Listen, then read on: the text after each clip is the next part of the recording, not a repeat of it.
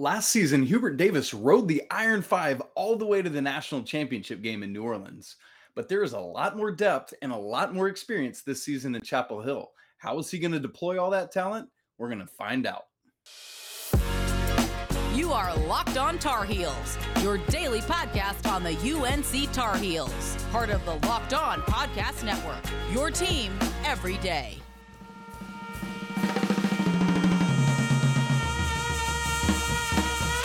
Hey there, it's Friday, September sixteenth, twenty twenty-two.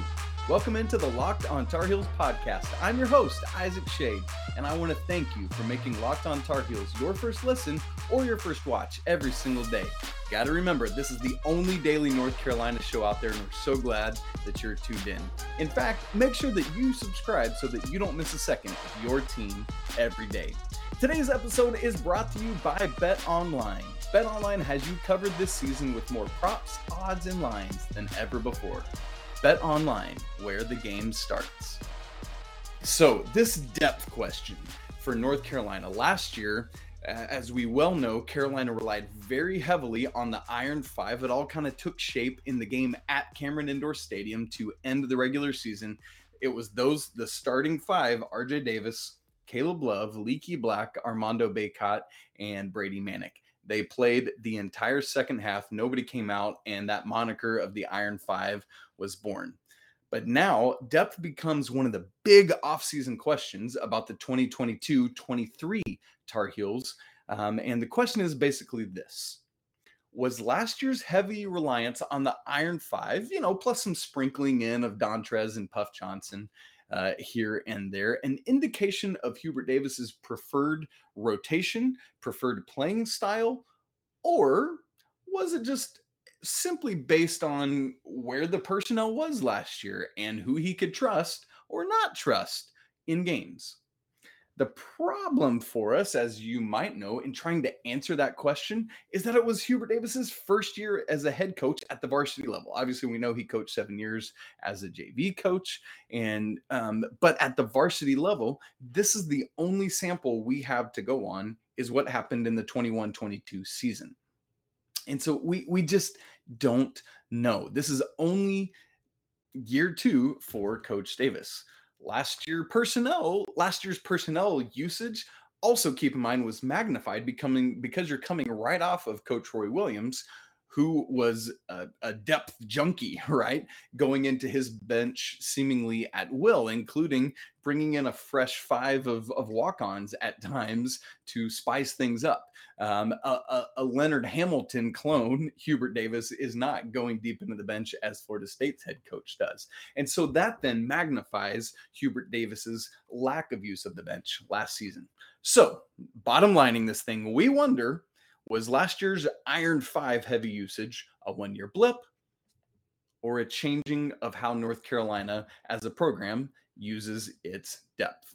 Well, that's the question we want to try to answer today. And part of what helps us do that is a recent interview that Hubert Davis had with CBS's Jon Rothstein, but who also has his own podcast, uh, College Hoops Today. It's a podcast, it's a website. He writes all of that stuff. Well, great news. In that interview from earlier this week, Hubert Davis and Jon Rothstein discussed this very issue. And for, if I can be frank with us, Hubert Davis answered quite definitively what he plans to do this season. He said this, and I quote, "We have depth. I know last year, especially down the stretch, we had a rotation of five or six. That won't be the case this year. We've got guys coming off the bench that can play at the level we need them to." Catch that. Coming off the bench that can play at the level that we need them to and to be able to contribute right away. So I, I hear that loud and clear. It sounds like this is not only Coach Davis's plan to have a deeper bench, but it, it sounds like a given to him based on what we have now and how much he can trust what's coming off the bench beyond um, the starters, that, that it's a whole different question. So coming into last season, you might remember, hey, this is Hubert Davis's first go-round. What is this starting five going to look up look like? Because it's a lot of the same faces as had been Coach um, Williams last year, aside from um, the, the incoming freshmen and the transfers. But there's this one, like, will it be R J and Caleb together? Will Kerwin Walton continue to start? All all of those kinds of questions. Uh, it's going to be Bacot. It'll probably be Leaky. Will it be Dawson Garcia? Will it be Brady Manek? We don't know. All of those kind of questions. We don't have those same types of questions this year. Uh, there are not those question marks about the makeup of the starting lineup because it's not a brand new coach. We kind of know now what Hubert Davis is wanting to do. Not that same wonderment this season. In fact, it seems quite obvious. The four returning starters, R J Davis, Caleb Love, Leaky Black, and Armando Bacot, plus Pete Nance. Um, now, the starting, the fifth starter might have been a different consideration if there's no Pete Nance in the question. It's probably Puff Johnson, but we don't have to think about that because there is a Pete Nance, and so it's a moot point. So the question then is not so much the starting lineup, but who comes in after them and how much time those contributors will get. Um, as I often like to say, if, if you're a regular listener or watcher of the podcast, you hear me say this with a, a good deal of regularity. There were only two hundred minutes available to a basketball team in, in a college basketball game. So even if it seems like someone deserves ten minutes a game, for example, it might just not be in the budget, in the minutes budget, to give a certain player ten minutes a game because there are better players who um, demand and command more of that time. So after the starting five, again, Davis, Love, Black, Bacot, and Nance, you expect, based on last year, that Puff Johnson and Dontrez Styles will be significant contributors to this team, based on both last year's minutes and based on what I just said from Coach Davis. So I expect those guys to be six and seven. Beyond them, I'm expecting a healthy dose of freshman Seth Trimble. And given the news we talked about on yesterday's show of Jalen Washington's full release to basketball activities at the end of September, I expect both Trimble and Washington to be um, heavy contributors as eight and nine in, in some form or fashion with um, Johnson and Styles as well. So that does get you up to nine. That, that starting five plus Johnson, Styles, Trimble, and Washington. Now, beyond those nine is where, for me, it starts to get really murky. You've got two returners, uh, two other scholarship returners in D'Marco Dunn, who, based on some things we're hearing and seeing this offseason, seems to be in line for more playing time. But again, are the minutes budgeted that can be there? And then Justin McCoy is the other. The other two scholarship players are Will Shaver, who's been with the program as an early enrollee since January, and then Tyler Nickel is the other freshman coming in. So that's all thirteen scholarship players. Well, let's have Coach Davis give us a little more insight on this. He says, quote, the freshmen Seth Trimble and Jalen Washington and Tyler Nickel, all three of those guys are hungry, and they're determined, and they're very talented. And I'm excited to put them out there on the floor to see what they can do. D'Marco Dunn is a guy that can really shoot the basketball, a guy that can really shoot the basketball, he says. Excellent defensively, an interesting point there about Dunn. And then he says, and Justin McCoy. So I'm reading between the lines a little bit here. We have those five guys mentioned, Trimble, Washington, Nickel, Dunn, a guy who can really shoot the basketball and is excellent defensively, and Justin McCoy. So reading between the lines, Will Shaver is left out of that conversation. Is that because he's not considering him a freshman? He named the other three freshmen. Um, is it just because he's not considering Shaver a freshman because he's been there longer? Or is it because he's not going to be in the rotation with any regularity? And I think it might be some of both, but ultimately the it's more about the rotation. I do not see uh, Shaver factoring into the rotation, at least this year. He's just not ready from all the report, reports we're getting. So that leaves twelve. And there's just, frankly, again, in that budget of two hundred minutes, there's just not enough to give twelve guys time, especially given the returning core and how good they are. So here's my estimation, is that for this season, twenty twenty-two twenty-three, Tyler Nickel, D'Marco Dunn, and Justin McCoy are going to be the three low end of the minutes, again, this season, bringing you to that nine. Those guys are certainly going to get time, particularly as situations arise and game flow calls for it, but I don't see that time being consistent this season. Some of it's going to be positionally based on where I see guys getting minutes. For example, part of why I think Seth Trimble and Jalen Washington are going to get a lot of time is because Trimble I believe will be the primary backup to Caleb Love and R J Davis in the backcourt, and Washington the primary backup to Bacot and Nance in the front court. But there's a logjam kind of at the three or the small ball four, led behind Leaky Black by Puff Johnson and Dontrez Styles. And that kind of relegates Justin McCoy. I know sometimes he plays a small ball five or, or four, but um, relegating both McCoy and Nickel to a, a lesser role. And so I really think it's those starting five and then the next four, Johnson, Styles, Washington, and Trimble. I think those are the nine that are going to form the core with spot minutes from the other guys. Let's bottom line it this way and give Coach Davis the last word with one more quote from that interview with Rothstein. Quote, I just really think depth is going to be important for us this year, having guys that come off the bench that gives us consistent, great play. I think it makes it even better for R J and Caleb and Leaky and Pete Nance and Armando. So he's naming the starters, catch that, to be the best that they can be. And I think it's going to make us better defensively, a situation where we can change defenses, we can pick up full court.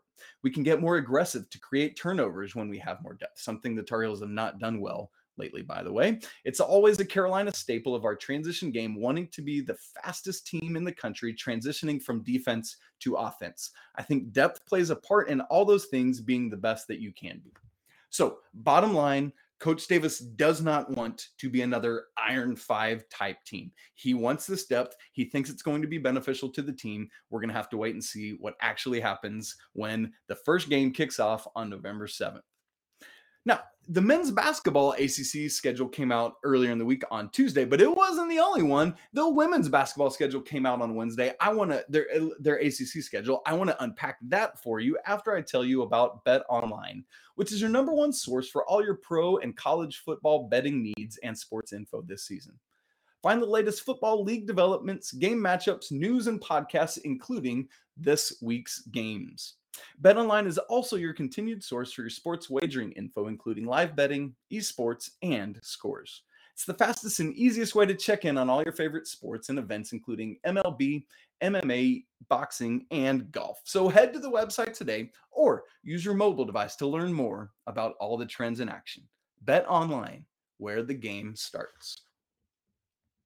Okay, the U N C women's team's basketball A C C schedule was released on Wednesday morning. Remember, the guys play a twenty-game conference schedule. The women play an eighteen-game conference slate, giving them a full twenty-nine. So same eleven non-conference games plus eighteen conference games gives you twenty-nine in the regular season. And this is coming off of last season's great Sweet sixteen run. Coach Courtney Banghart has this team moving and growing and coming up. So for those of you watching, I'm going to put up the graphic of the A C C schedule for the U N C team as I read it off. But here we go. Check it out. Starting on December twenty-ninth. No, no uh, differential dates as we had with the guys team. We know what the dates are, and I'm giving them to you right now. December twenty-ninth, a Thursday, versus F C U. So that's F C U, F S U, Florida State. Uh, that kicks off the A C C slate. And then on New Year's Day, January first, a Sunday, at Virginia Tech. Then January fifth, Thursday, at Miami. Then January eighth, a Sunday, versus Notre Dame. So they host the Irish there. Next game, a Thursday, January twelfth, at U V A. Next game, Sunday, January fifteenth, versus N C State, hosting the Wolfpack there. Then another Thursday, January nineteenth, versus Duke. So you've got the Wolfpack and Blue Devils back to back. Then going to another Sunday, January twenty-second, versus Georgia Tech. Thursday, January twenty-sixth at Pitt. Sunday, January twenty-ninth at Clemson. Thursday, February second versus Virginia. Sunday, February fifth at Louisville. Thursday, February ninth at Syracuse. That was weird. At Syracuse. Sunday, February twelfth versus Boston College. Thursday, February sixteenth at N C State. So there's the return game. Sunday, February nineteenth versus Wake. Thursday, February twenty-third versus Virginia Tech, and the final game of the A C C regular season, Sunday, February twenty-sixth at Duke. So the men finish hosting Duke, the women finish going to, uh, not to Cameron, but over to Durham. And so I, I as I look at this schedule, if, if you heard, you heard a very specific pattern going on there.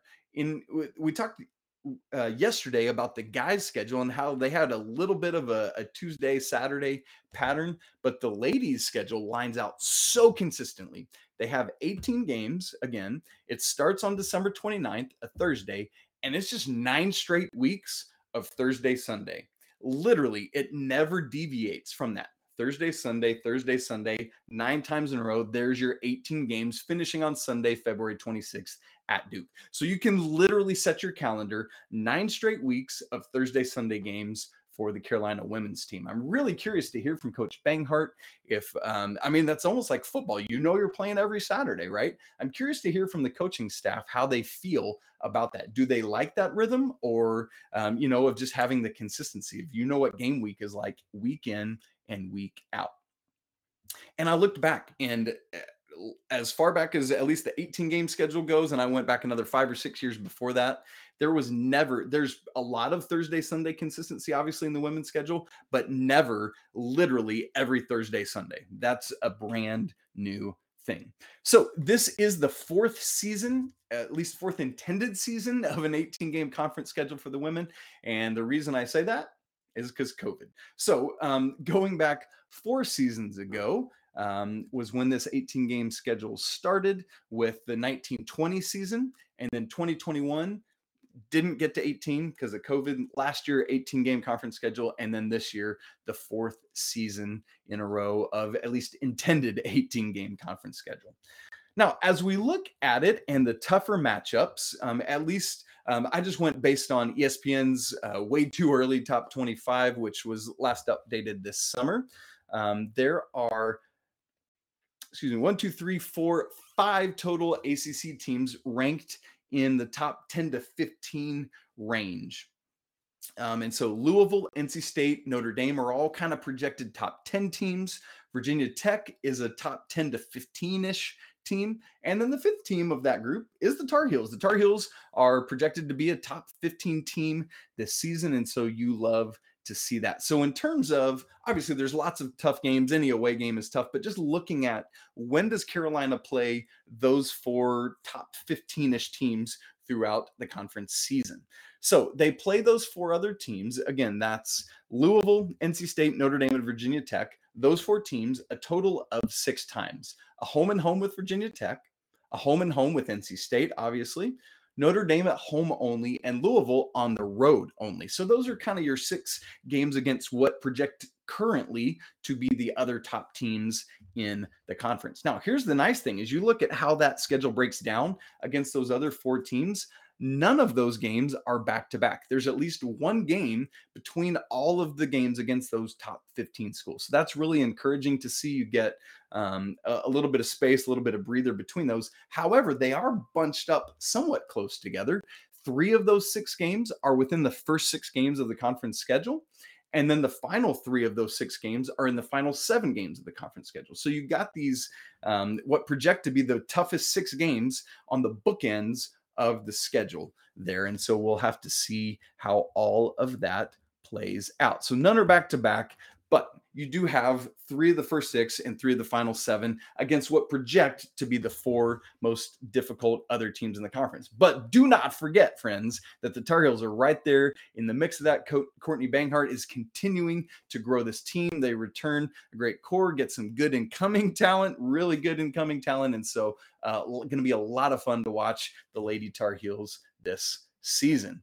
Well, football is not the only game action going on so far this fall. I want to catch you up on what's going on with other teams around campus. So I'm going to take you on a little bit of a Tar Heel tour right after I remind you about our Drive for Five. We are talking about this basketball schedule. We are just under two months away from the first Carolina basketball games of the season. And what we're doing is setting a goal of this Drive for Five to reach five thousand YouTube subscribers by the time we get to tip off of that first game. People have been really starting to, to check in and tune in and be part of this community more and more and more. And so I want to invite you to do so. If you are listening and you have not yet subscribed to the YouTube channel, even if you normally listen, would love it if you would go and subscribe. That would mean so much. If you're watching and you haven't subscribed, please do it right now. So easy. Just hit that little red subscribe button down there at the bottom. And would you share it with other Tar Heels in your life whom you know might love to be part of this community? Thank you so much for helping us spread the word. All right, friends, let's just go on a little bit of a Tar Heel tour. Let's stroll about campus and see how things are going for the fall schools or the fall teams. Now, there are teams that participate in some fall activities, but it's not, they're not in season. So, for example, baseball has some fall games. We're not going to talk about them because they're a spring team. Uh, same with golf and tennis. They play some events and some things in the fall, but they are spring sports. So we'll save them for that. So um, outside of football, obviously we know what's going on with them. And usually we'd be talking about them right now on Friday's show, previewing their game. But this is the off week before we get to Notre Dame next week. We'll get all that stuff ready for you. So there are several different teams we want to talk about, and we're going to start with field hockey. Now, I know that seems maybe odd and weird and different, but why they're just the, like, I know traditionally at North Carolina, it's the women's soccer team that is the jam, and, and they are again this year, but it's that women's field hockey team that in recent years has really been doing it. And so we want to start there. So let me just give you a little bit of where they are at. The, the field hockey team is six and oh in um, in their record. They haven't had any conference games yet, so just sitting at those six games. They are number two in the nation behind only Northwestern. Their wins are over Michigan, Iowa, Princeton, Penn, Cal, and Stanford. Love to see that. And they have a game today, Friday, September sixteenth at Louisville. And so love to see them go and get that seventh W of the season. Let's do go to the soccer teams. We'll start with the women just because of that proud tradition and because they're awesome again this year. They are seven and one on the season, no A C C matches yet. And they are uh, no A C C matches yet. And they are just like the women, the field hockey team, ranked second in the nation. So those seven wins over Tennessee, U N C, Wilmington, Texas, Baylor beating up on the Big twelve, uh, Mizzou beating up on the old Big twelve, Duke, and U C F. Love to see those. Their loss was to U C L A, just two to one. Um, but North Carolina's number two in the nation. U C L A is number one in the nation. And so while you, obvi- while you obviously would love to win that game, you can live with a close loss there. Their next match is on Saturday, tomorrow at Dorrance Field versus Virginia. So that's going to be uh, that first A C C matchup of the season. Go take care of the Cavs ladies soccer team. Love that. Let's stay with soccer. Talk about the men. They are off to a three and two start, have played an A C C match, and they lost it, unfortunately. Um, the Tar Heels are not ranked in the top twenty-five, but they are twenty-seventh. They're second in that others receiving votes category. Their three wins are over Air Force, Southern Florida, and E T S U, East Tennessee State University. And the losses are to Florida International, F I U, and a number ten Pitt. But here's the thing. All five of their matches, whether win or loss, have been by one goal.